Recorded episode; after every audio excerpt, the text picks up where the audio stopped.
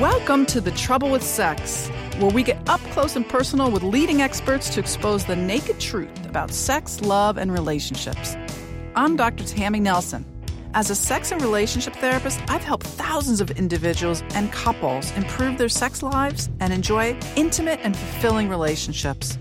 Together with my guests, we'll talk about the latest trends, answer your questions, and share insights into the most pleasurable, sometimes painful, but often forbidden aspects of the human experience.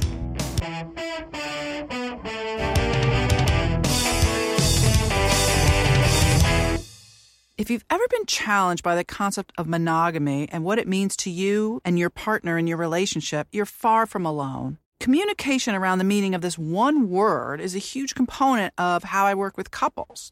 That's why I've been honored to be invited to do a TED Talk based on my book, The New Monogamy. To watch or listen for tips on how to make your relationship sexier, search for Dr. Tammy Nelson TEDx The New Monogamy or go to thetroublewithsex.com for a direct link. With me today is the Reverend Beverly Dale. Rev Bev is an ordained clergy in the Disciples of Christ Church, and she's also the chair and founder of the Incarnation Institute for Sex and Faith. Her focus is inclusive, science friendly, sex positive Christianity. You don't often hear those words put together in the same sentence. And she's got a new book. It's called Advancing Sexual Health for the Christian Client, co written with a sex therapist, Rachel Keller.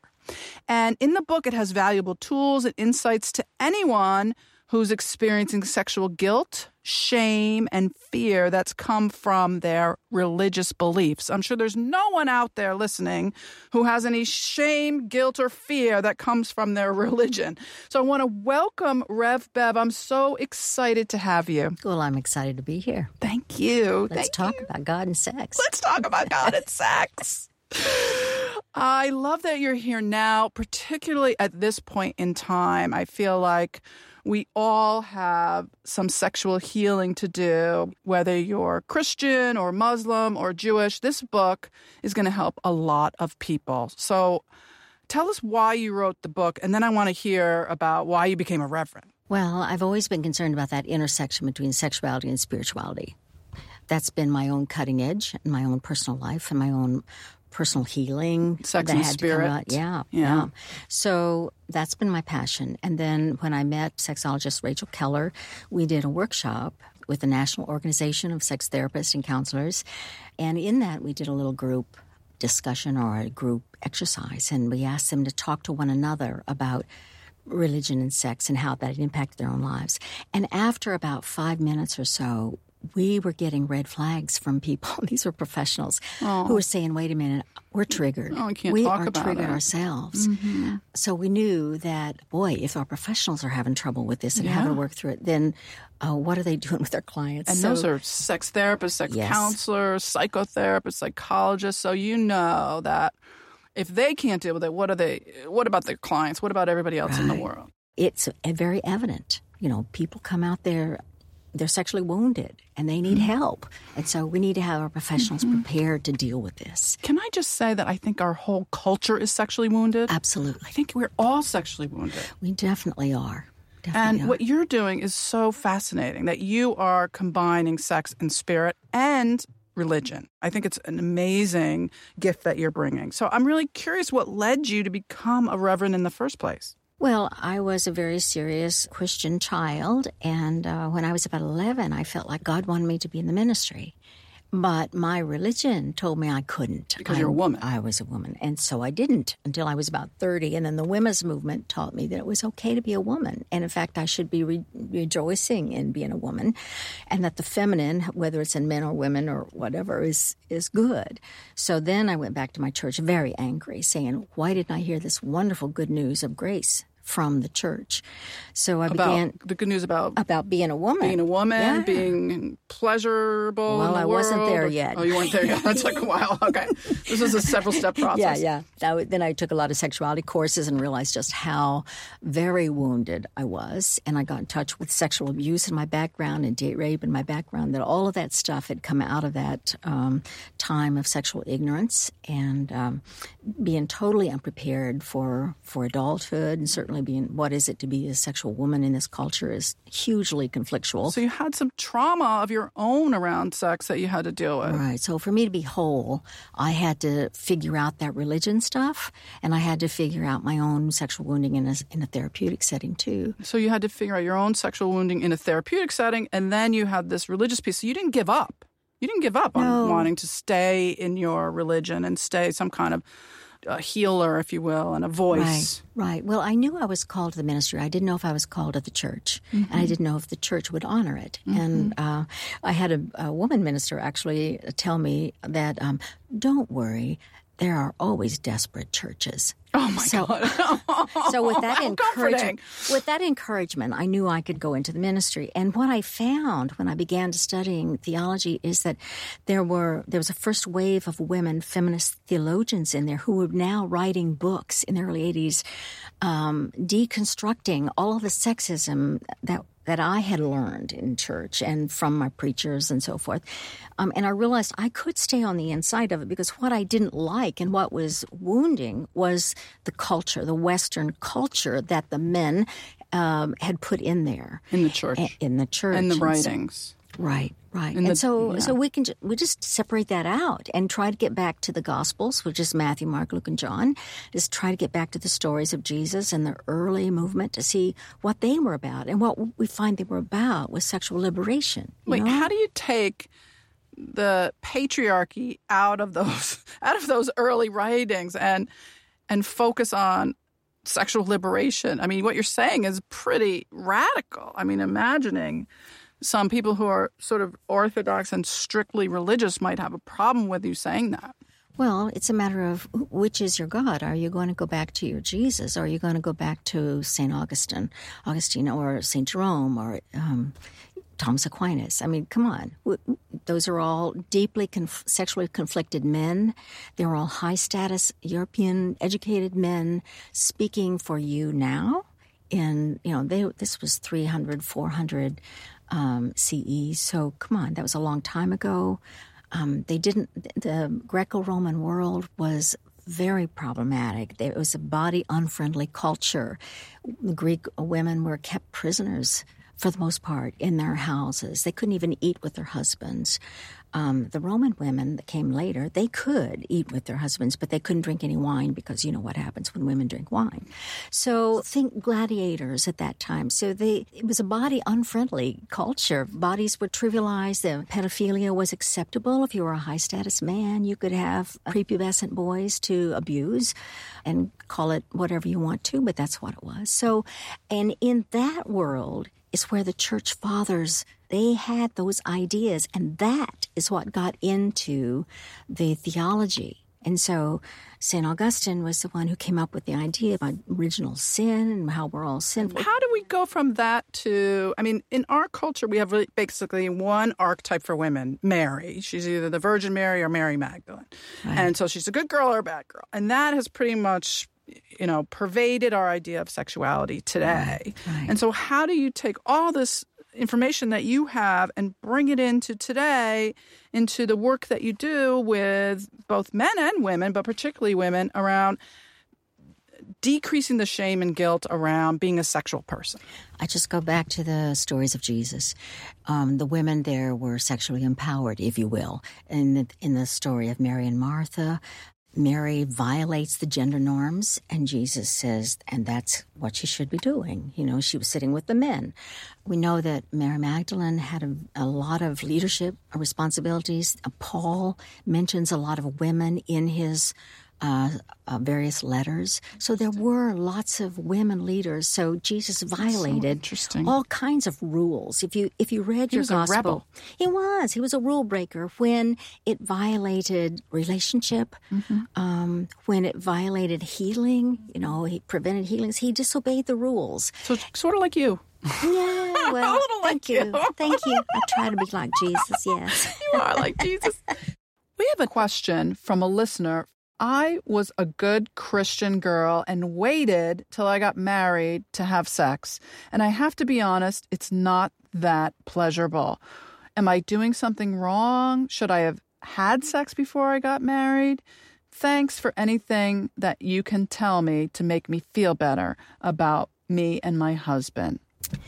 Okay. Well, this is unfortunately a very common scenario um, that I hear, particularly those who went to a Christian college or um, were involved in groups that taught they couldn't even masturbate, that had to save that for a spouse.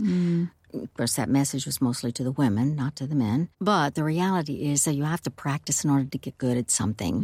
And when you teach people um, or require people to stay ignorant, that means that on the wedding night, there is the blind leading the blind here. we don't have uh, a woman who is, knows her body and knows what she enjoys.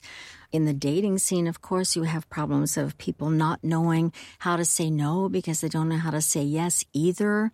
So the boundaries get all mixed up. So it's a disaster when you don't know what's going on with your own body, let alone the body of your partner that you have chosen.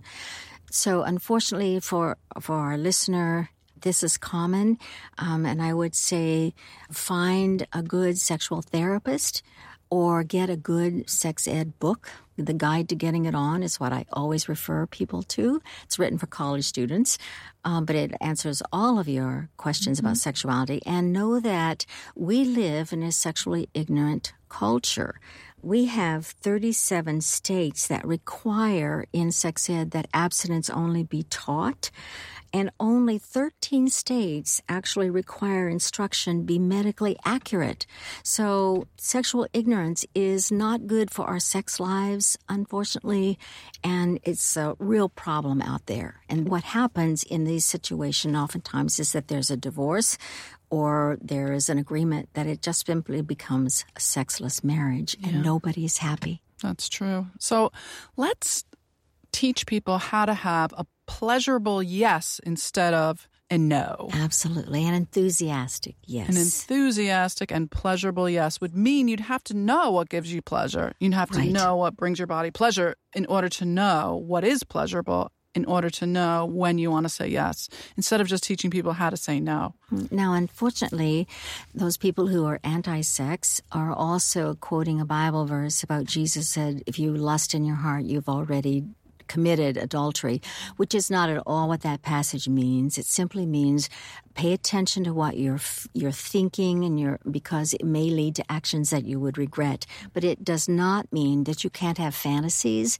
And indeed, that's a good way to overcome your sexual reservation is to begin to fantasize and use those for yourself and for your partner to mm-hmm. enhance what's happening between the two of you. Yeah, arousal many times for women has to come before desire. Absolutely. And so girls aren't taught those things in school. right. So, how do we integrate this idea of it's okay to go against the rules and it's okay to follow your your heart and what you desire and your pleasure and to also be maybe religious. You know, I hear from a lot of people that they want to live their truth. Maybe they're gay, maybe they're in an open marriage, maybe they've had an affair, but they also don't want to be cut off from their own spirituality, but they feel like they're not welcome in their church. Right. Okay, well, in this book, we make a difference early on in the book that therapists and counselors and, and even those who are listening need to make a difference between what are the religious rules that the church has set up that may or may not be helpful, may or may not apply to your situation, and um, and your own, and we call those beliefs and faith. So faith is different than beliefs.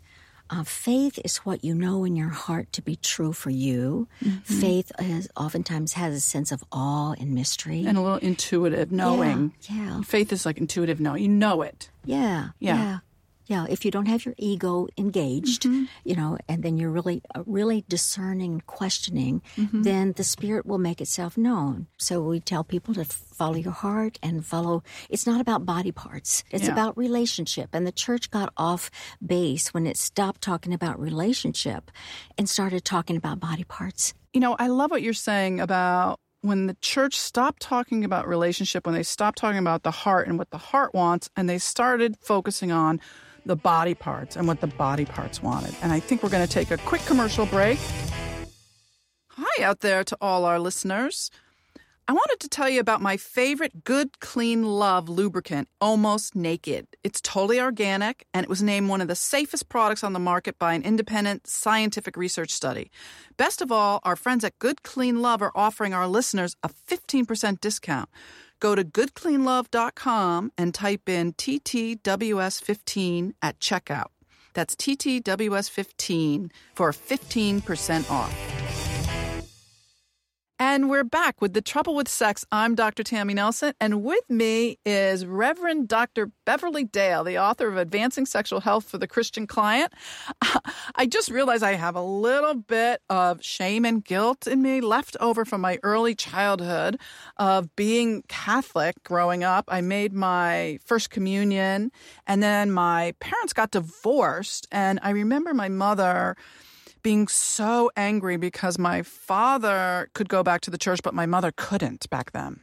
And I think I absorbed a lot of her anger around Catholicism and you know, so now I'm on like a recovering Catholic. So even just talking about sex and Jesus in the same in the same sentence, I feel like I'm sweating a little.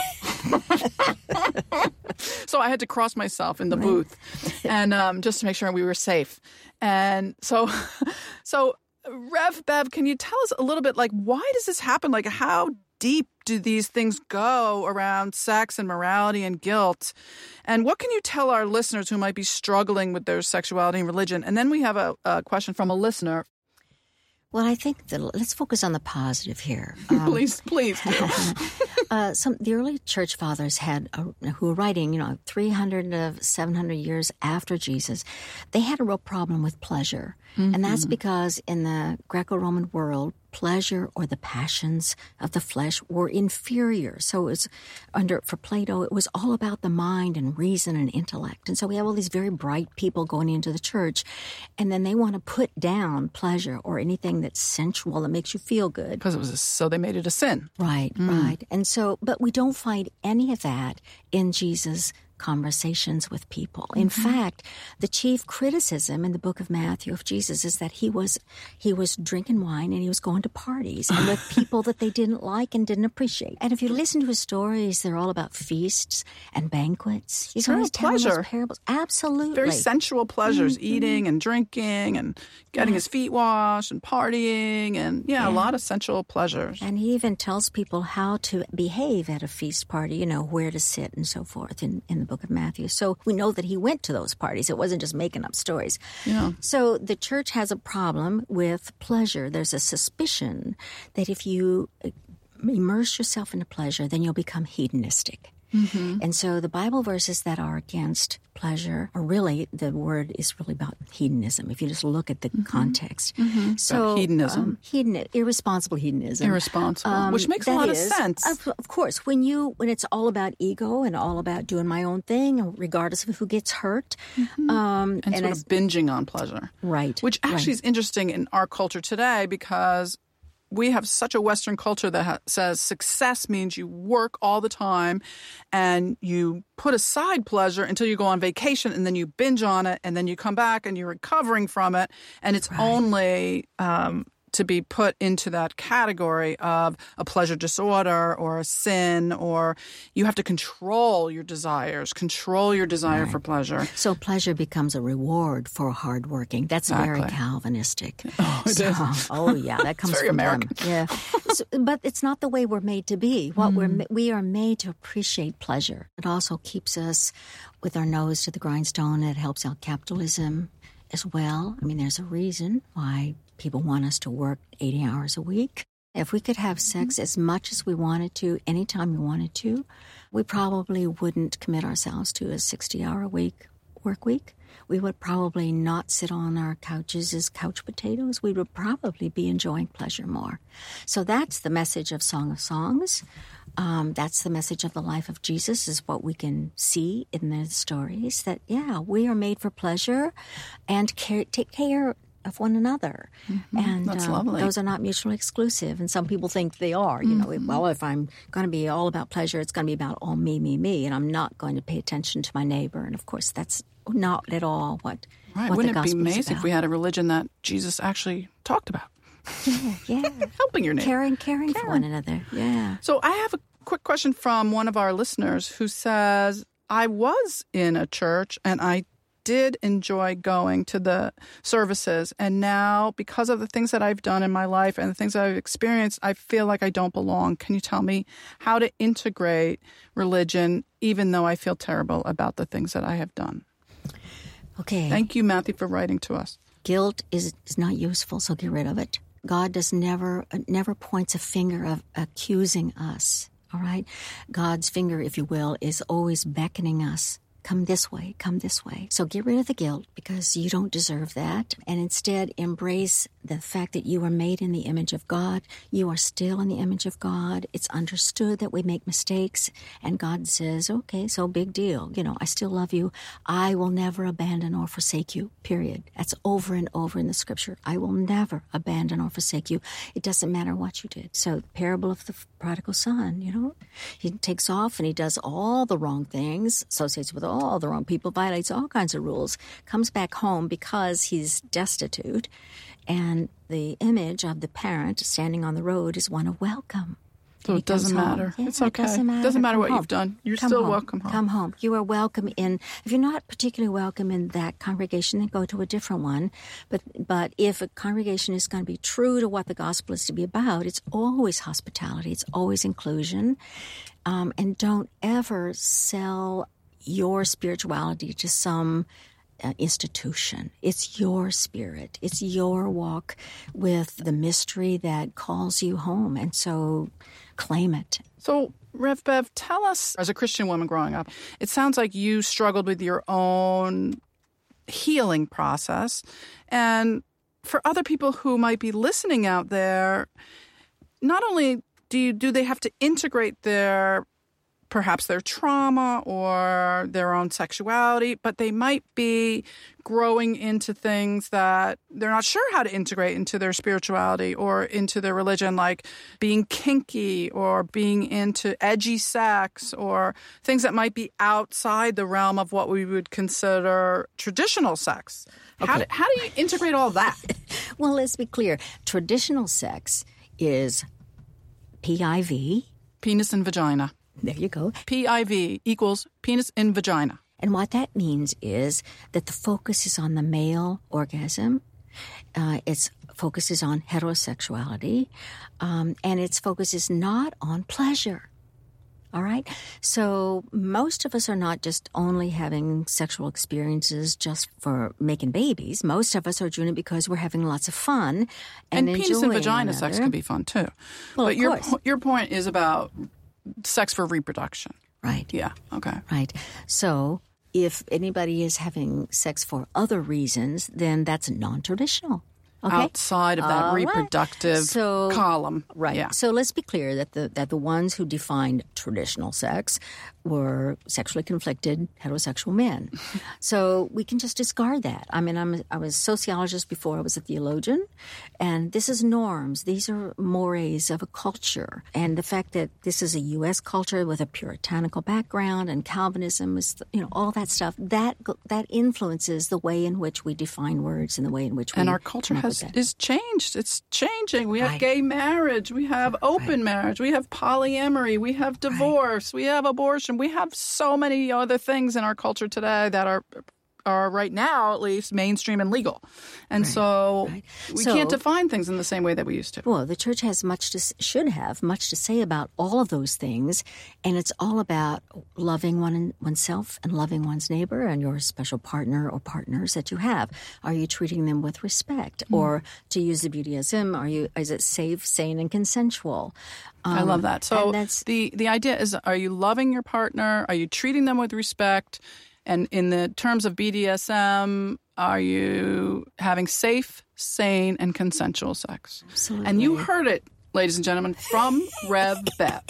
Let's talk a little bit about gay sex. I, I really want to um, focus for our listeners out there who are LGBTQIA and struggling with religion and their background um, and healing, perhaps, like I am from a Catholic uh, history or Christian history or you know, Muslim, Jewish, whatever their history is around religion, and trying to integrate their uh, gender, their orientation, their sexuality. How, how can you help them? I teach a science friendly Christianity that's sex positive. And what that means is we pay attention to what science is telling us about what is natural to the natural world, what is natural cross culturally in people's experiences with their bodies and so forth. So science becomes a dialogue partner with scripture and with the church tradition.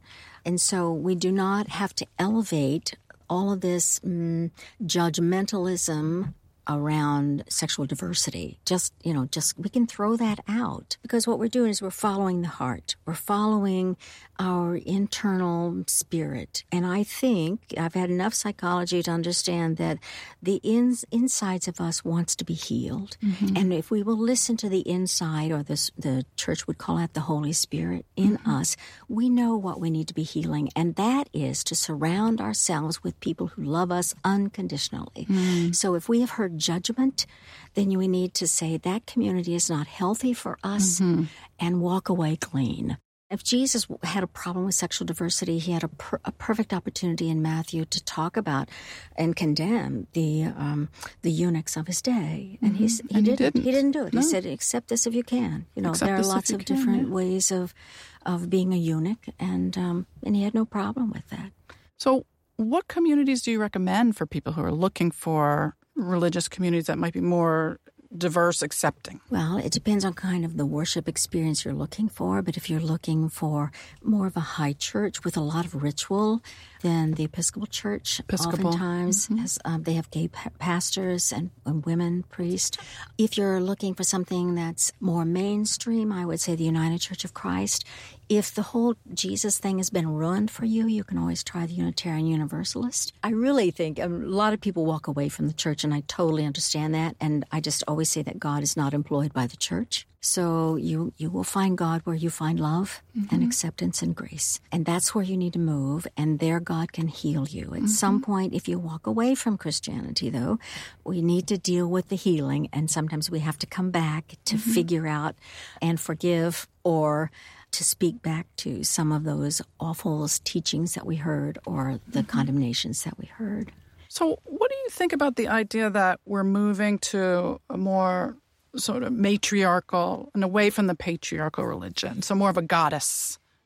I think that um, kind of explains the right wing right now. It explains the culture what we have in the Congress and um, and the administration that is very anti-sex, anti-woman, so it's a reaction to it's a our, reaction our political to the egalitarianism movement, state. right? The mm-hmm. democratic movement that we have had more and more uh, openness towards sexual diversity, and people are afraid that that means change, and it does. Mm-hmm. But it's it's for the better, and when we empower the woman sexually or economically, good things happen in a culture, any culture, mm-hmm. and so that's what we need to say. I, I can't believe that Jesus would have a problem with empowering women. That's just not not part of the biblical story. Mm-hmm. So, yeah, let's let women take care of the generations that are coming can you leave the listeners with? If there's one thing that you want to share with them that you think might be empowering or helpful? Well, I think when people start telling the stories about their own sexual wounding, they will discover that everybody else is sexually wounded as well wow. in this culture.